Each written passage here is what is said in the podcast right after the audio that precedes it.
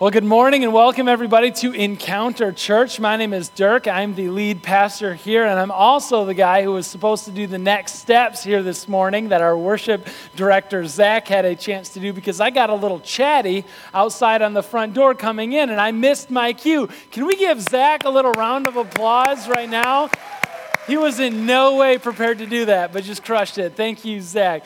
Hey, we are in uh, we're in part two of a series right now called God Is Not. And in case you weren't with us last week over the holiday weekend for the opening of uh, of the brand new series, I just kind of want to give like a little overview uh, to see what we're doing here, why this series is going to be so important, and uh, and kind of the why behind it all. The idea of God is not is that uh, so often what happens is that I have an opportunity and I sit down across the table or maybe maybe across the coffee table in somebody's living room, in, in your living room maybe, and you're going through something. Something just happened. It's like the ground just dropped out of wherever you are. And it's not so much about that thing, but it's just about like this crisis of faith that that thing triggers. And sometimes, oftentimes, it's the case that the crisis of faith occurs because somewhere embedded within all of that is a misunderstanding or misassumption about who God is.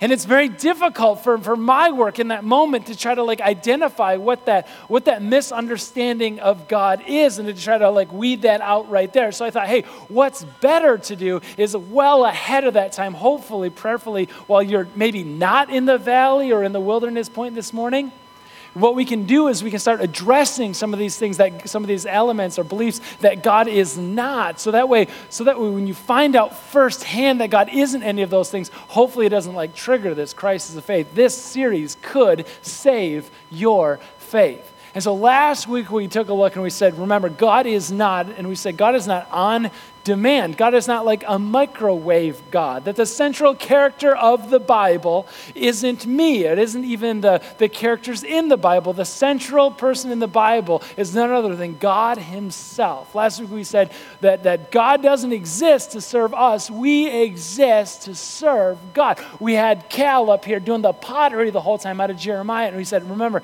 remember, he is the potter, we are the clay, and it's actually better that way. Part one is uh, is on the website. You can you can check that out at any time. Part two this morning we take a look and we see about how God is not cold-hearted.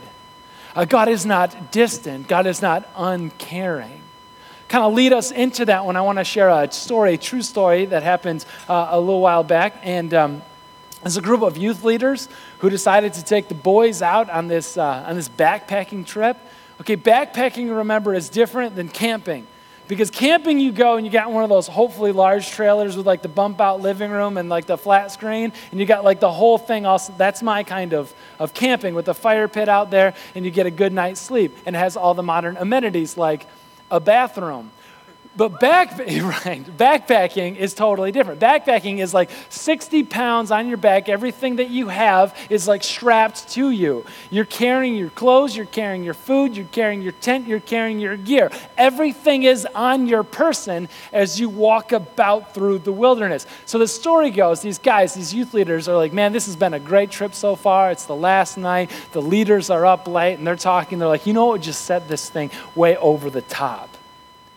You know, it would just like bond these boys together as like this band of brothers. It would turn these kids and boys into men. We should, we should in the middle of the night, like, like get up and like pack everything in that's ours and head back to the parking lot. And that's what they did. Four o'clock in the morning, the youth leaders like pack up all of their stuff. They head back to the parking lot and they just leave a note out that says, see you at the car.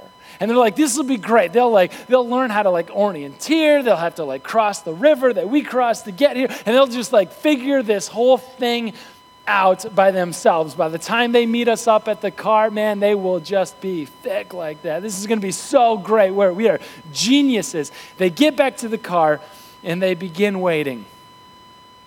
And waiting, and waiting. They're waiting long enough for like logic to dawn on at least one of them. And he goes, what have we done? Right? They are, we are in, we in no way prepared them for this. They didn't sign up for this. They don't know the way back. I can't, what have we done? On top of that, we're, we're the church here. We're supposed to save the lost, not lose the saved, right? So like one of them is like, guys, we got to go back. And so they all, they all go back. They find the kids. Everybody's okay. None of those boys signed up for the trip next year, but that's, that's fine. Everybody's okay. As I'm saying this, I'm looking over at Josh here, and I realize that our youth went on a retreat last week, and I assure you, all of the children made it, all of the children made it back. Just perfect. Okay, good, good. We're all set. That did not happen here. But the reason why I share that story, uh, the reason why I, I think it's so relevant, so important to share that is because a lot of us at times in life, when we feel particularly like we're in the wilderness, it kind of seems like, it kind of feels like God wrote that little note that said, see you at the car, and just abandoned us. Doesn't it kind of feel sometimes when we don't know whether we should go to college or which college we should go to? Whether we're trying to pick a major, whether we're trying to figure out who we're going to do life with, whether it's friends, whether it's picking out a significant other. Doesn't it feel sometimes like when the ground just drops below that we're just in the wilderness wandering around? And God just sent us a note that said, see you at the car. Essentially, you're on your own. And at that time, it it's kind of seems like God, our God is, this guy's like cold rock, kind of unmoving sort of God. That's even just a little chilled and icy to the touch. And that's who God is. And it seems like if God is the kind of God that writes a little note, see you at the car, it seems like our God is a God who doesn't really want a relationship with us. So why would I want a relationship with him? A cold-hearted, uncaring kind of God. And I just want to point out that embedded within that thinking is a kind of logic that, that sometimes we do even without even thinking about it. It's like this hidden assumption that we have. And the assumption, the line of logic goes a little bit like this, is that if God cared, then he wouldn't let all of this, and you could fill, fill it in with whatever your stuff is. If God cared, then he wouldn't allow all this bad stuff to happen to me. But because we see all of this bad stuff, it must be the result that God simply doesn't care. He's cold-hearted. He's distant. He's icy. He's uncaring. But if I want to point out that if that line is true, that if God cared, he wouldn't let this bad stuff happen to me. When we open up the Bible, we wouldn't see story after story of this pain, of this wilderness, of this suffering being inflicted upon people who are followers of him. But what we see in the Bible, in God's story, is a God who continually comes back again and again to the pain, to the wilderness. A God who does not shrink away from it, who does not minimize it away, who does not walk away, but engages it again and again, that we see over and over that our God is a God who addresses this head on. And he does that in one of the most clearest ways, and what a lot of scholars and biblical authors, or biblical commentators, I should say, um, say is the very, very first book of the Bible that was ever written. It answers and it questions some of these some of these almost primitive questions that people have been asking since like the beginning of time. It's why is there all this wilderness? Why is there all this pain? Why does it hurt so bad? And where is God throughout that whole process? So if you'd like to, in the Bibles underneath the chairs in front of you uh, or on the screen behind me, you can follow along. We're phone friendly in the Bible app as well. That's encouraged. Uh, we're going to move around a little bit this morning, and we're going to go to Job, the book of Job, chapter one, verse one. And Job one one starts off this way. It says that in the land of Uz, there was a man whose name was Job. And this man, this man was blameless and upright. This man, he feared God and shunned evil. He was the greatest man among all the people of the East. Now, I want to point something out on the book of Job as we dig into this, is that the book of Job was written From the from God's perspective, God's point of view. It's it's written from an omniscient viewpoint. So when when the story starts off with this guy was blameless and upright, he was the greatest man among all the people. That's not just like Job's wife's perspective of him, okay? That's not like Job's kids. It's like, my dad is the strongest dad ever, right? That's not like Job's household or, or business employee who's like, Job, you're the best, world's greatest boss. Got a little brown on my nose there, right? That's not, that's God's perspective that we're getting. No, no, no. Job was a good guy, blameless, even the greatest among all the people. Which is why it should come as such a surprise to us when Job is kicking back with his wife one evening, no doubt thinking about how surely blessed they are. If wealth is measured less in houses, cars, boats, cottages, and money, if, if wealth is measured, if blessing is measured in, in cattle, in oxen, in sheep, in family, Job is firing on all cylinders. He lives a blessed life. And there's a knock on the door with a messenger that says, Job, the neighbors, the, the Sabaeans, they came, they they raided one of our barns.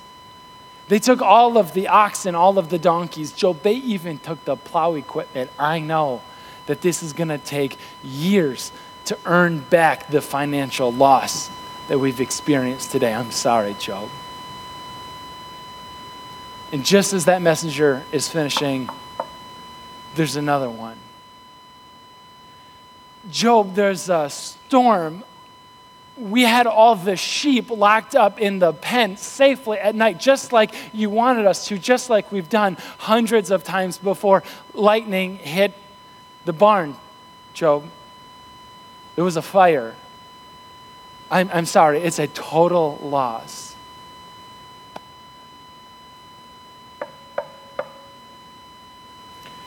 Job, it's the, it's the Chaldeans. Job, three raiding parties. Job, it was organized. Like, like we were defenseless to stop them. They must have been planning this thing for months. They, they, they came in from like out of nowhere. All of the camels, everything gone. Looking at the three messengers, he goes, that's everything that I have. Everything is gone.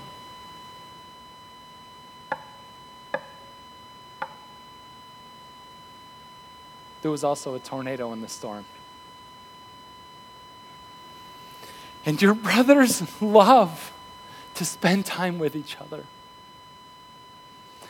And so the brothers and their wives were all together in one of the houses. The wind came, collapsed the walls, Job. I'm so sorry. And as Job is like reeling from this loss and, and like the most excruciating pain that he can possibly imagine, he starts to grow ill. Sores begin to fester on his body. It's disgusting. They start peeling off. His breath is nasty. He's sitting in, in physical and spiritual existential pain right now, wondering about it all. And wondering about everything when, when, his, when his wife and his friends come and they want to give him some perspective on the thing. And they want to share, Job, maybe in this time you have to step back and consider a couple things. Job, his wife starts off, she's the first one in two, verse nine. Job, are you still maintaining your integrity? Here's, here's my advice. God is not interested in a relationship with you, obviously. So you must need to give up your relationship with God. Here's my advice from Job's wife. Curse God and die. Later on, his friend Bildad comes along, Job eighteen five, and he says in a thinly veiled bit of wisdom, the lamp of a wicked man, Job, is snuffed out. Do you feel snuffed out, Job? The flame of his fire, that's the wicked man, stops burning. Do you feel like your flame is no longer burning? You have nothing left to live for? Job, maybe Maybe it's because of your wickedness. His friend Eliphaz is much more direct. He uses no metaphors whatsoever. In twenty-two, verse five, he just simply looks at Job square in the eye and he says, "Is not your wickedness great? Are not your sins endless?" And this is the little bit of weeding that we got to do together, okay? Because this is going to sound a little bit like theology and detached from reality. Until you find yourself in the wilderness, until it seems like God has just written you a note that said, "See you back at the car," and left you on your own, then the theology becomes real, and you need to hear this. You need to hear that what the friends just did there is bad theology. Job had no way of knowing. Job, he didn't put it together, but it's a miracle that by faith he could stand to all of this and say, you know, I don't, I don't know how to explain it. I don't get it all the time, but one thing that I do know is that I know that my Redeemer lives. And someday he'll set foot here and everything will make sense. But until then, I rest on my knowledge that I know my Redeemer lives. And that's the bit that we need to hear today. You need to hear, church, that if you put your hope in Christ, if you're a believer in him, that Christians today are not on the receiving end of God's punishment. Like, like we need to be clear on that, because the cross of Christ settled that once and for all, that the cross of Christ bore the weight of all God's punishment. When it all came crashing down on him, Jesus paid it once and for all. It's done. Anybody that puts their hope in him will not be punished by God. If you believe that God is punishing a Christian, you, then it diminishes the glory and the weight of the cross in the first place. So we have to know that God is not punishing Christians. And here, God is po- going out of his way to point out, no, no, Job, he's a, he's a righteous guy. He's a blameless guy. He has faith in his Redeemer. We, we look at him, we, he, we have him looking forward to the cross of Christ to say, his sins, his sins are paid for. Your sins are paid for. This is not punishment that you're experiencing right now, but it does hurt.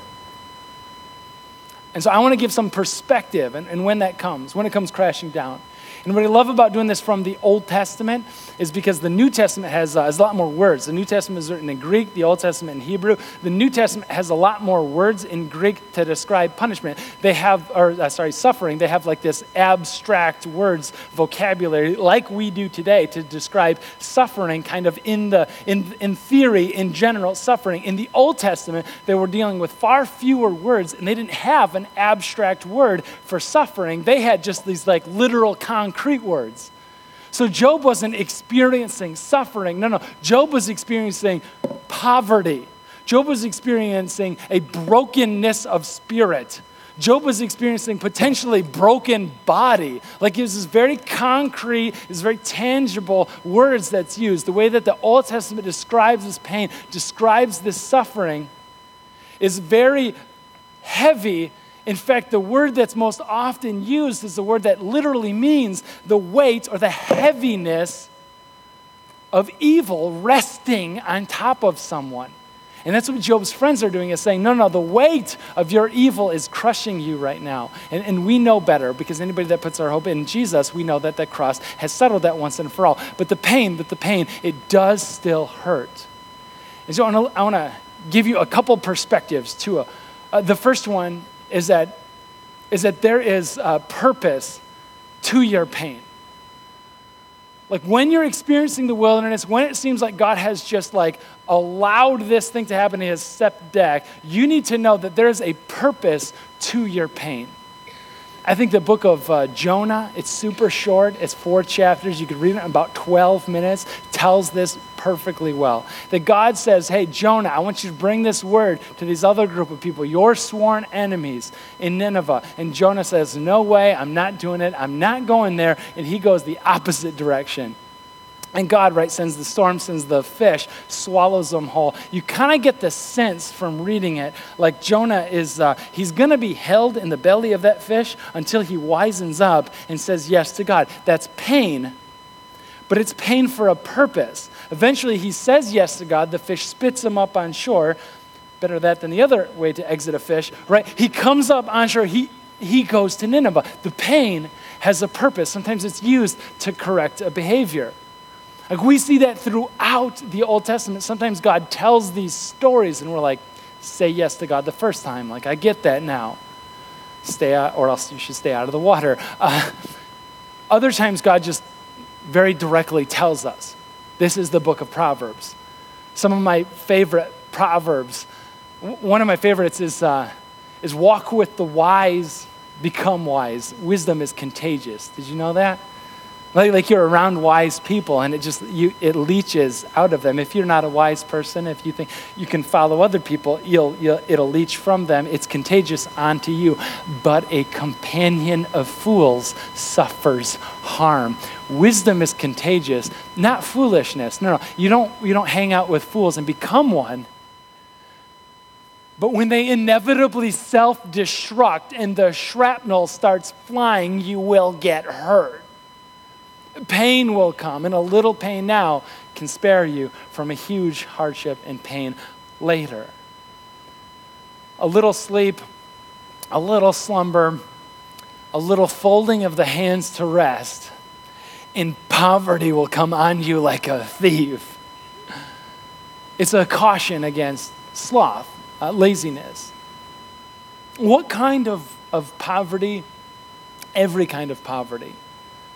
Any gardeners in here? Anybody who likes to work in the dirt? You just put them up. Okay, you got like four. Awesome. Very urban church. That's cool.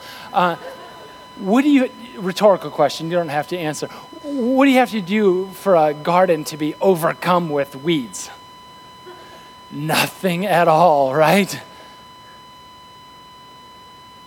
You want to experience relational poverty? You want to see what it's like to have a shallow, vapid, empty marriage, or friendship for that matter? A little sleep, a little slumber, a little folding of your hands for rest, and relational poverty will come on like a thief. You'll feel like you got robbed. What happened? Nothing. It hurts now. It hurts. But God is sparing you from something much harder later on. Learn from the pain now. There's a purpose to your pain, but church, listen, the other thing, there is a presence in your pain. If I'm being honest with you, this is the part of, of my Christian life that hurts the most. It's just things that I hate the most.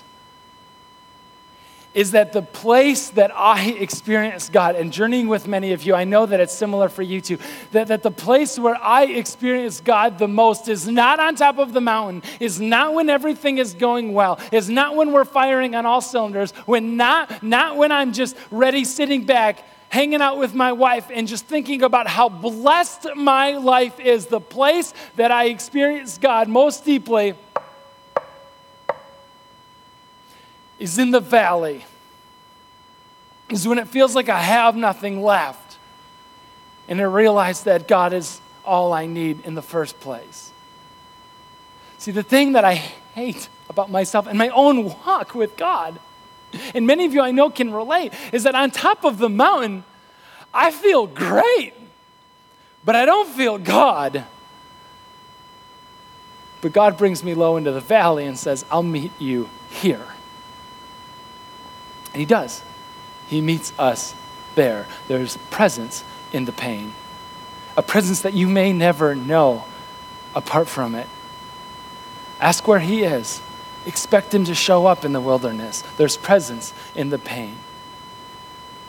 Sometimes we quote around here, uh, C S Lewis. He was a Christian philosopher, very accessible writings.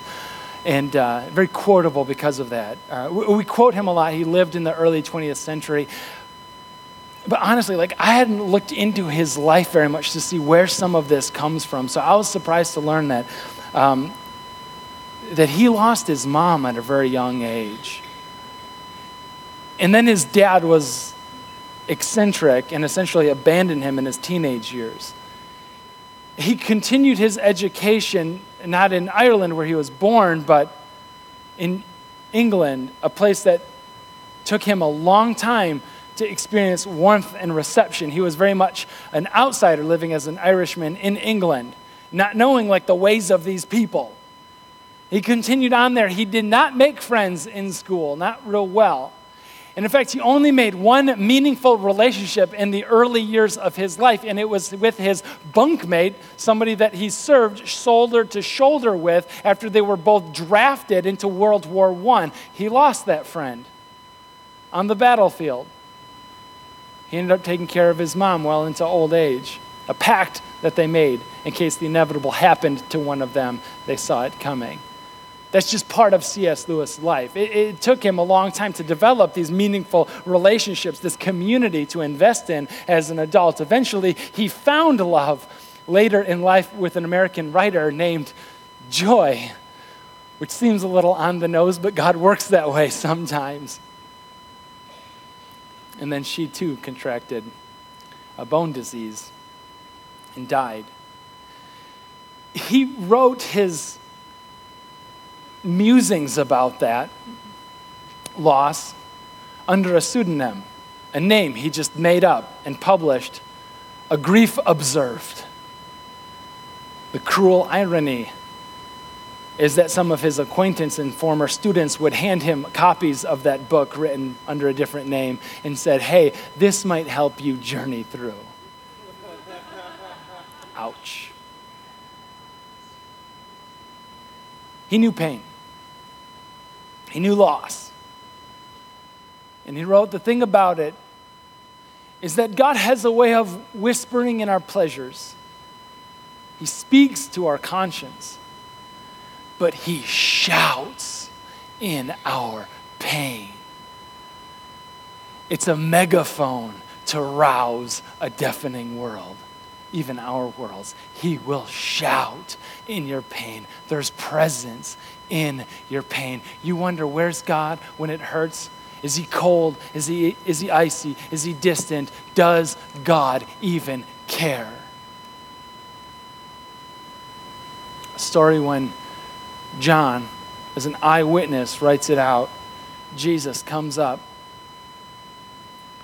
He comes to the home of a close friend of his that he had just lost named Lazarus.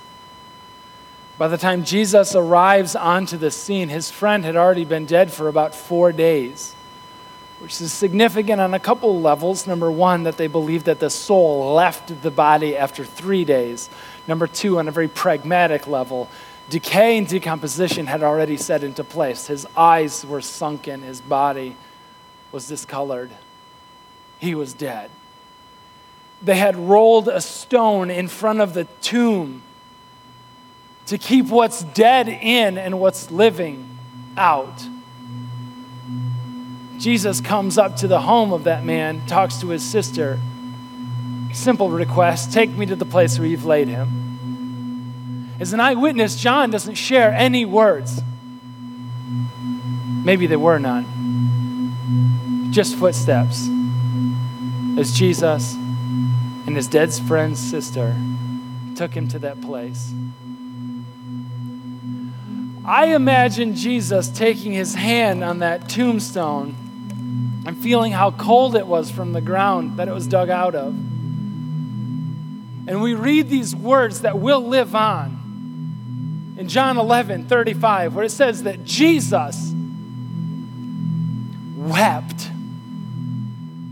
But sometimes we think of it like Jesus is reaching for a Kleenex. A solitude tear is dripping down his cheek. No, no, Jesus didn't weep. Jesus wept. Jesus screamed out in pain and horror at the loss of his friend Lazarus behind that tomb, behind that stone. It was loud enough, church, so that people nearby heard him yelling out, wailing out, as was the custom, and turned to look at what was going on by the tomb of the dead man.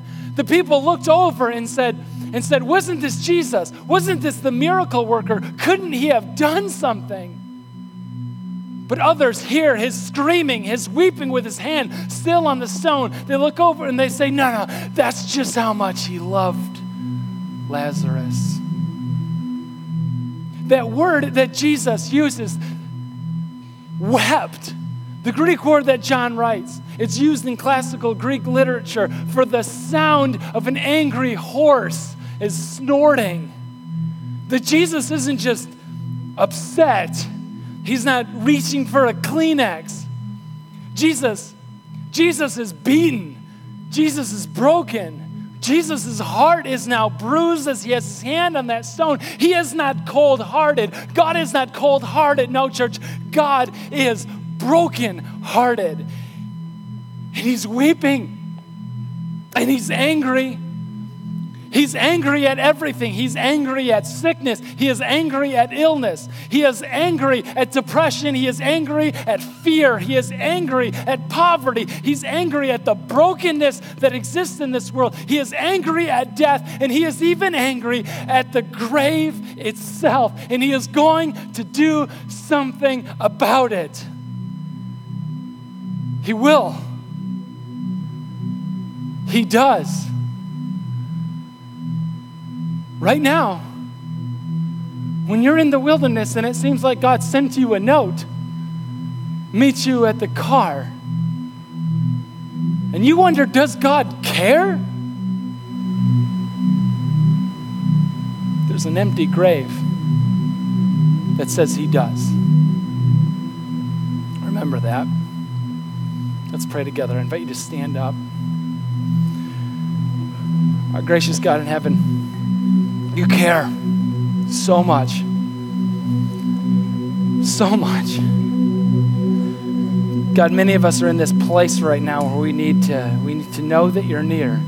We need to know that the pain that we experience, that there's a purpose behind it, that there's a presence, that there's your presence behind it. God, remind us that you care. May we fix our eyes on the empty tomb that proves to us that every wrong will one day be right again. In your name we pray. Amen.